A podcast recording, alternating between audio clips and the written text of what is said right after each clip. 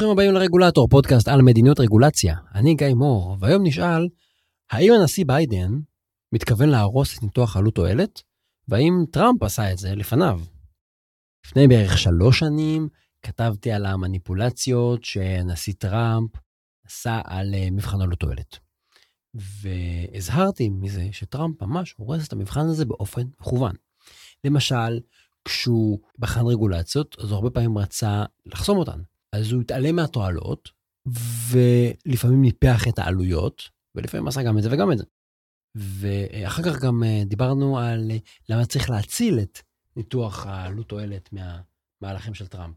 דיברנו על זה בפרק 116, שבו שאלנו האם הגיע קיצור של מבחן עלות תועלת, ובפרק 119, שבו קראתי להציל את מבחן עלות תועלת. עכשיו, מאחר שאני תומך בשימוש במבחן עלות תועלת, ואני חושב שזו הדרך הנכונה להסתכל על החלטות בכלל ועל החלטות של רגולציה בפרט, אני מאוד מאוד קיוויתי שביידן ישנה את המדיניות ואת הקו הזה של טראמפ. ומהר מאוד קיבלנו תשובה האם ביידן ישנה את הקו של טראמפ. ביום הראשון של ביידן כנשיא, הוא חתם על שורה של צווים והוראות שעשו המון המון המון רעש, ואחד המזכרים האלה עסק בשיפור האופן שבו הממשל קובע רגולציה. אגב, דיברנו על זה, פרק 132, הבליץ של ביידן, בעיניי אחד הפרקים הטובים כאן בפודקאסט. בחזרה אלינו, מה שביידן עשה במזכר הזה, מהיום הראשון שלו בתפקיד, הוא שהוא הנחה את הרגולטורים להתחשב במגוון מטרות ושיקולים כשהם קובעים רגולציה ועושים ניתוח עלות תועלת. הוא אמר להם, תתחשבו בבריאות ובבטיחות הציבור, בצמיחה הכלכלית, ברווחה חברתית, בצדק גזעי, racial justice, הוא קרא לזה, בהגנה על הסביבה, בכבוד האדם, בשוויון ובאינטרסים של הדורות הבאים. רשימה של אינטרסים ראויים וחשובים, שאומר, תכניסו את זה לסד השיקולים שלכם. לקראת סוף המזכר, מסתתרת אמירה קטנה על ניתוח עלות תועלת. ביידן מורה לראשי המשרדים ולרגולטורים, ציטוט, לוודא שתהליך הבחינה מביא בחשבון את כל התועלות מהרגולציה, כולל את אלו שקשה או בלתי אפשרי לכמת. סגור ציטוט. במקור זה נכתב, ציטוט, to ensure that the review process, שלוש נקודות, fully accounts for regulatory benefits that are difficult or impossible to quantify. במילים אחרות, אם רגולטור ישתכנע שרגולציה מסוימת יכולה לקדם מטרות של אה, צדק גזעי או כבוד האדם, צריך לספור את זה כתועלת, גם אם זה מאוד קשה, וגם אם אי אפשר לכמת את זה.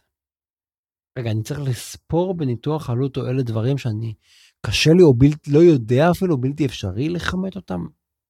זה טיפה מוזר. יש שלוש בעיות בסיסיות עם המהלך הזה, עם ההוראה הזאת של ביידן.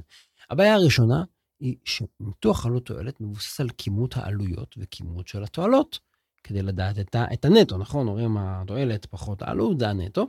אז אנחנו רוצים לגלות האם בנטו הרגולציה הזאת היא משפרת את המצב, האם היא עושה יותר טוב מרע. אבל אם אנחנו סופרים דברים בלי לכמת אותם, זה, זה פשוט לא ניתוח עלות תועלת. עכשיו, חשוב לי שתבינו, זה בסדר גמור להתחשב בעוד שיקולים, אבל אי אפשר לקרוא לזה ניתוח עלות תועלת. תחשבו על רגולציה נניח שעולה לציבור 100 אה, מיליון, והיתרונות ממנה הם 50 מיליון. אז אנחנו מוצאים יותר ממה שאנחנו מקבלים. מישהו יגיד לי, רגע, רגע, רגע, אבל הדבר הזה הוא גם טוב לסביבה. אוקיי, כמה זה, כמה זה עושה טוב לסביבה, כמה זה חוסך לנו בנזקים, בתאונות, דברים כאלה, אומרים, לא, אנחנו לא יכולים לכמת את זה, אבל, אבל תגידו שהרגולציה הזאת עוברת ניתוח עלות תועלת. זה לא מדבר באותה שפה. זו הבעיה הראשונה. בעיה שנייה היא, בואו נניח שאנחנו רוצים לבצע ניתוח עלות תועלת במקרים האלה. אז איזה ערך מספרי אני נותן להשפעה הזאת שלא חומתה? זו בעיה ממש מתודולוגית. נגיד, אנחנו בוחרים לא לכמת משהו, את uh, כבוד האדם, את השוויון הגזעי, את הבטיחות, את הבריאות, את הסביבה. החלטנו לא לכמת את זה. איזה מספר זה נקבל? איך אני מכניס את זה לתוך הניתוח? נגיד, רגולציה שמקדמת את השוויון. היא שווה 100 מיליון, 200 מיליון, מלנת אלפים. מי קובע את המספר? אז זה כבר נהיה ממש שרירותי. אז בין אם אנחנו משאירים את זה לא מחומט, או מנסים בדיעבד לתת ערך למשהו שלא כימתנו אותו, זה קשה טכנית לעשות את זה. ובעיה שלישית, ההנחיה הזאת בעצם מעודדת את הרגולטורים לעשות עבודה לא טובה. ההנחיה הזאת מעודדת את הרגולטורים לא להתאמץ לכמת את ההשפעות של הרגולציה. זה קשה, זה דורש עבודה לכמת את ההשפעות של הרגולציה, וכשאתה עושה משהו ושם עליו מספר, מישהו יכול להתווכח איתך ולהגיד לדעתי, לא דייקת, לא חשבת על זה, פספסת דבר ההוא, לא התחשבת בהשפעה ארוכת טווח. הרבה יותר קל לא לעשות משהו מאשר לעשות. במקום שביידן יגיד להם, אתם צריכים להתאמץ ולזהות את העלויות והתועלות, ותפתחו שיטות, או שאני כנשיא מורה לגופים כלכליים בממשלה לפתח שיטות לכמת את הדברים האלה, ביידן אומר להם משהו אחר, הוא אומר להם, עזבו, אל תתאמצו, אתם לא חייבים לכמת את העלות. אם זה קשה לכם, עזבו אתכם, תוותרו. הוא בעצם פותח את האפשרות ומזמין את הרגולטורים לעשות עבודה פחות יסודית ופחות טובה ופחות מקצועית. עכשיו, הרגולטורים יודעים לקרוא בין השורות, ואם זאת ההוראה, הם ינצלו את ההזמנה הזאת ואת האפשרות הזאת כדי לעגל פינות ולעבוד פחות ולעשות עבודה פחות טובה. הרי למה לכם לעבוד קשה ולהתאמץ אם נשיא ארצות הברית אומר לכם, עזבו, עליי, אתם לא צריכים לעשות את זה. הדבר העצוב פה זה שיש לנו בעצם הטיה מובנית אצל ביידן. כי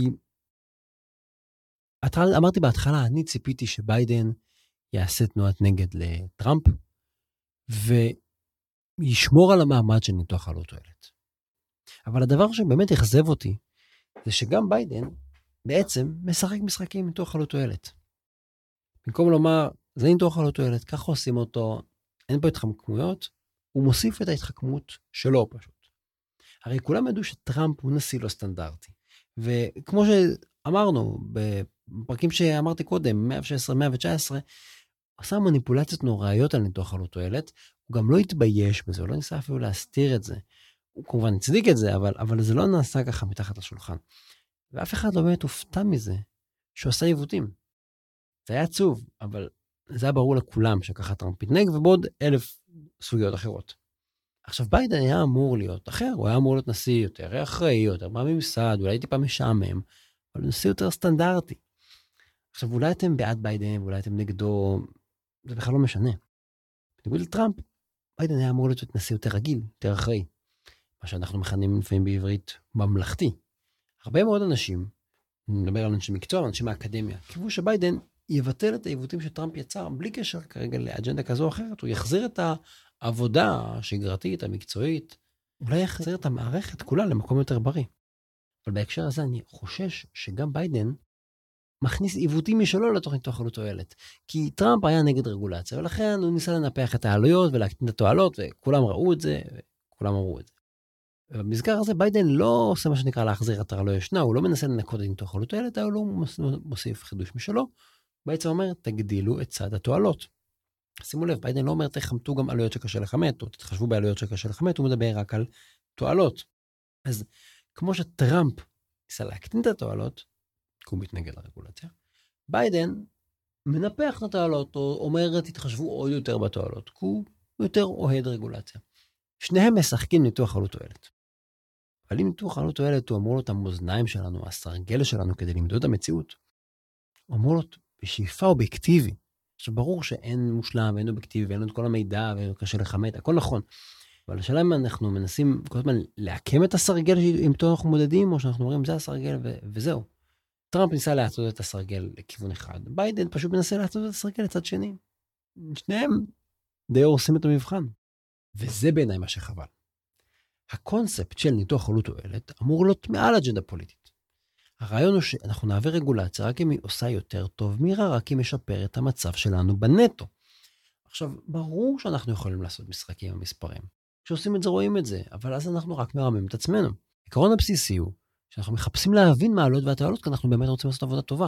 אני לא רוצה להעביר את הרגולציה הזאת כנשיא רק, רק כי בא לי להעביר אותה. אני רוצה להעביר את הרגולציה הזאת כי אני חושב שהיא תשפר את המצב של הציבור. תצמצם את האי שוויון הגזעי ותגן על הסביבה ו- ומה שאתם לא תרצו. אבל אם היא לא עושה את זה, אם היא מזיקה לציבור, אני לא רוצה להעביר אותה, וניתוח עלות תועלת עוזר לגלות מה היו ההשפעות. וזה בסדר שיהיו חילוקי דעות, גם חילוקי דעות פוליטיים וגם חילוקי דעות מתודולוגיים על איך עושים את זה. אבל חשוב שבאופן כללי נשאף לעבוד עם השיטה ולא לקלקל את השיטה הזאת. אני רוצה לתת דוגמה לאי הסכמה כזאת, שהיא לגיטימית בעיניי, שקרתה בהיסטוריה של ארה"ב. הסכמה בין רייגן, נשיא רפובליקני בשנות ה-80, לקלינטון, נשיא דמוקרטי משנות ה-90. רייגן זה שבעצם שם על השולחן את הצורך לעשות מבחן עלות תועלת, והוא קבע מבחן עלות תועלת מאוד קשיח. בגדול קבע שרגולציה לא תקודם אם העלות גבוהה מהתועלת. קלינטון עדיין עבד עם ניתוח עלות תועלת, אבל הוא קידם את התפיסה לכיוון טיפה אחר, הוא ריכך את המבחן. הוא אמר שהתועלות צריכות להצדיק את העלויות, והוא אמר שזה שיקול אחד. זאת אומרת, למשל, התפיסה של קלינטון מבינה למשל שלפעמים קשה לכמת דברים, אבל עדיין הוא אומר צריך לעשות את הניתוח הזה. לצערי זה לא מה שקורה כאן עכשיו. ושוב, זה לגיטימי לשנות את המעמד של ניתוח עלות תועלת. למשל, לגיטימי שממשל אחד יקבע שניתוח עלות תועלת הוא מבחן קשיח, רייגן, וממשל אחר יתייחס אליו באופן אחר, אולי יותר רך, קלינטון. אבל טראמפ ממש שינה את התוכן של הניתוח עצמו, וממש שיחק עם המספרים וסילב אותם. עכשיו, הכותרת של המזכר של הנשיא ביידן, שעסק בניתוח עלות תועלת, הוא מודרניזציה של בקרה רגולטורית. Modernizing Regulatory Review. אם ביידן באמת רוצה לשפר ולקדם את הבקרה על איכות הרגולציה ולעשות שם מודרניזציה, אני מקווה שהוא יבחר בגישה הרבה יותר פשוטה ובסיסית והרבה יותר מקצועית. בלי לשנות את ניתוח עלות תועלת, בלי להגדיל מלאכותית את צד התועלות, ובלי לקרוץ לרגולטורים שהם לא צריכים להשתמש בנתונים או שהם יכולים לעגל פינות. להפך, להגיד להם, חברים, תועלות זה חשוב, אני מצפה מכם למדוד אותם, אני מצפה מכם לנסות לברר את סדר הגודל שלהם, גם אם אתם לא יכולים לכמת בדיוק. אבל אם חשוב לך התועלות, תגיד זה חשוב למדוד אותם, אל תגיד, עזבו, לא צריך. כמובן שמבחן עלות תועלת הוא רק דוגמה אחת, ויש מאות סוגיות על הפרק. ולכן יש פה איזו שאלה רוחבית, שאנחנו רואים אותה במעבר בין ממשל אחד לממשל שני. האם ביידן רוצה לתקן את מה שטראמפ עשה וקלקל, או שביידן בגדול יעשה אותו דבר רק הפוך. האם ביידן ימרכז את המערכת למקום של מקצועיות, או שביידן פשוט ימשוך את זה לקיצוניות השנייה? אם אתם שואלים אותי, אם ביידן רוצה להיות המבוגר האחראי אחרי ממשל טראמפ, הוא צריך לשמור ולהגן על תהליכי מדיניות איכותיים ויציבים, כמו שעשו הקודמים שלו, דמוקרטים ורפובליקנים כאחד. עד לכאן. אני מקווה שאנחנו נצליח להציל את ניתוח עלות תועלת, אני מקווה שביידן יקדם את הדברים האלה. למשל, שמנהל אוהיירה שהוא ימנה, יהיה בן אדם שיתרום לניתוח עלות תועלת ולא ישחק איתו עוד יותר. אמ, וזהו, עד לכאן. תודה לכם. אתם מוזמנים להיכנס לאתר האינטרנט רגולטור.אונליין, שם המון מידע והמון כישורים לדברים ולפרסומים שהזכרתי כאן.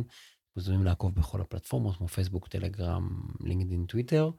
ואם יש לכם משהו לכתוב אתם מוזמנים לכתוב לי בכל אחת מהפלטפורמות האלה. אני אשמח לקבל הערות, הצעות, רעיונות, תוספות. אני גיא מור, והתכנים האלה משקפים את דעותיי בלבד.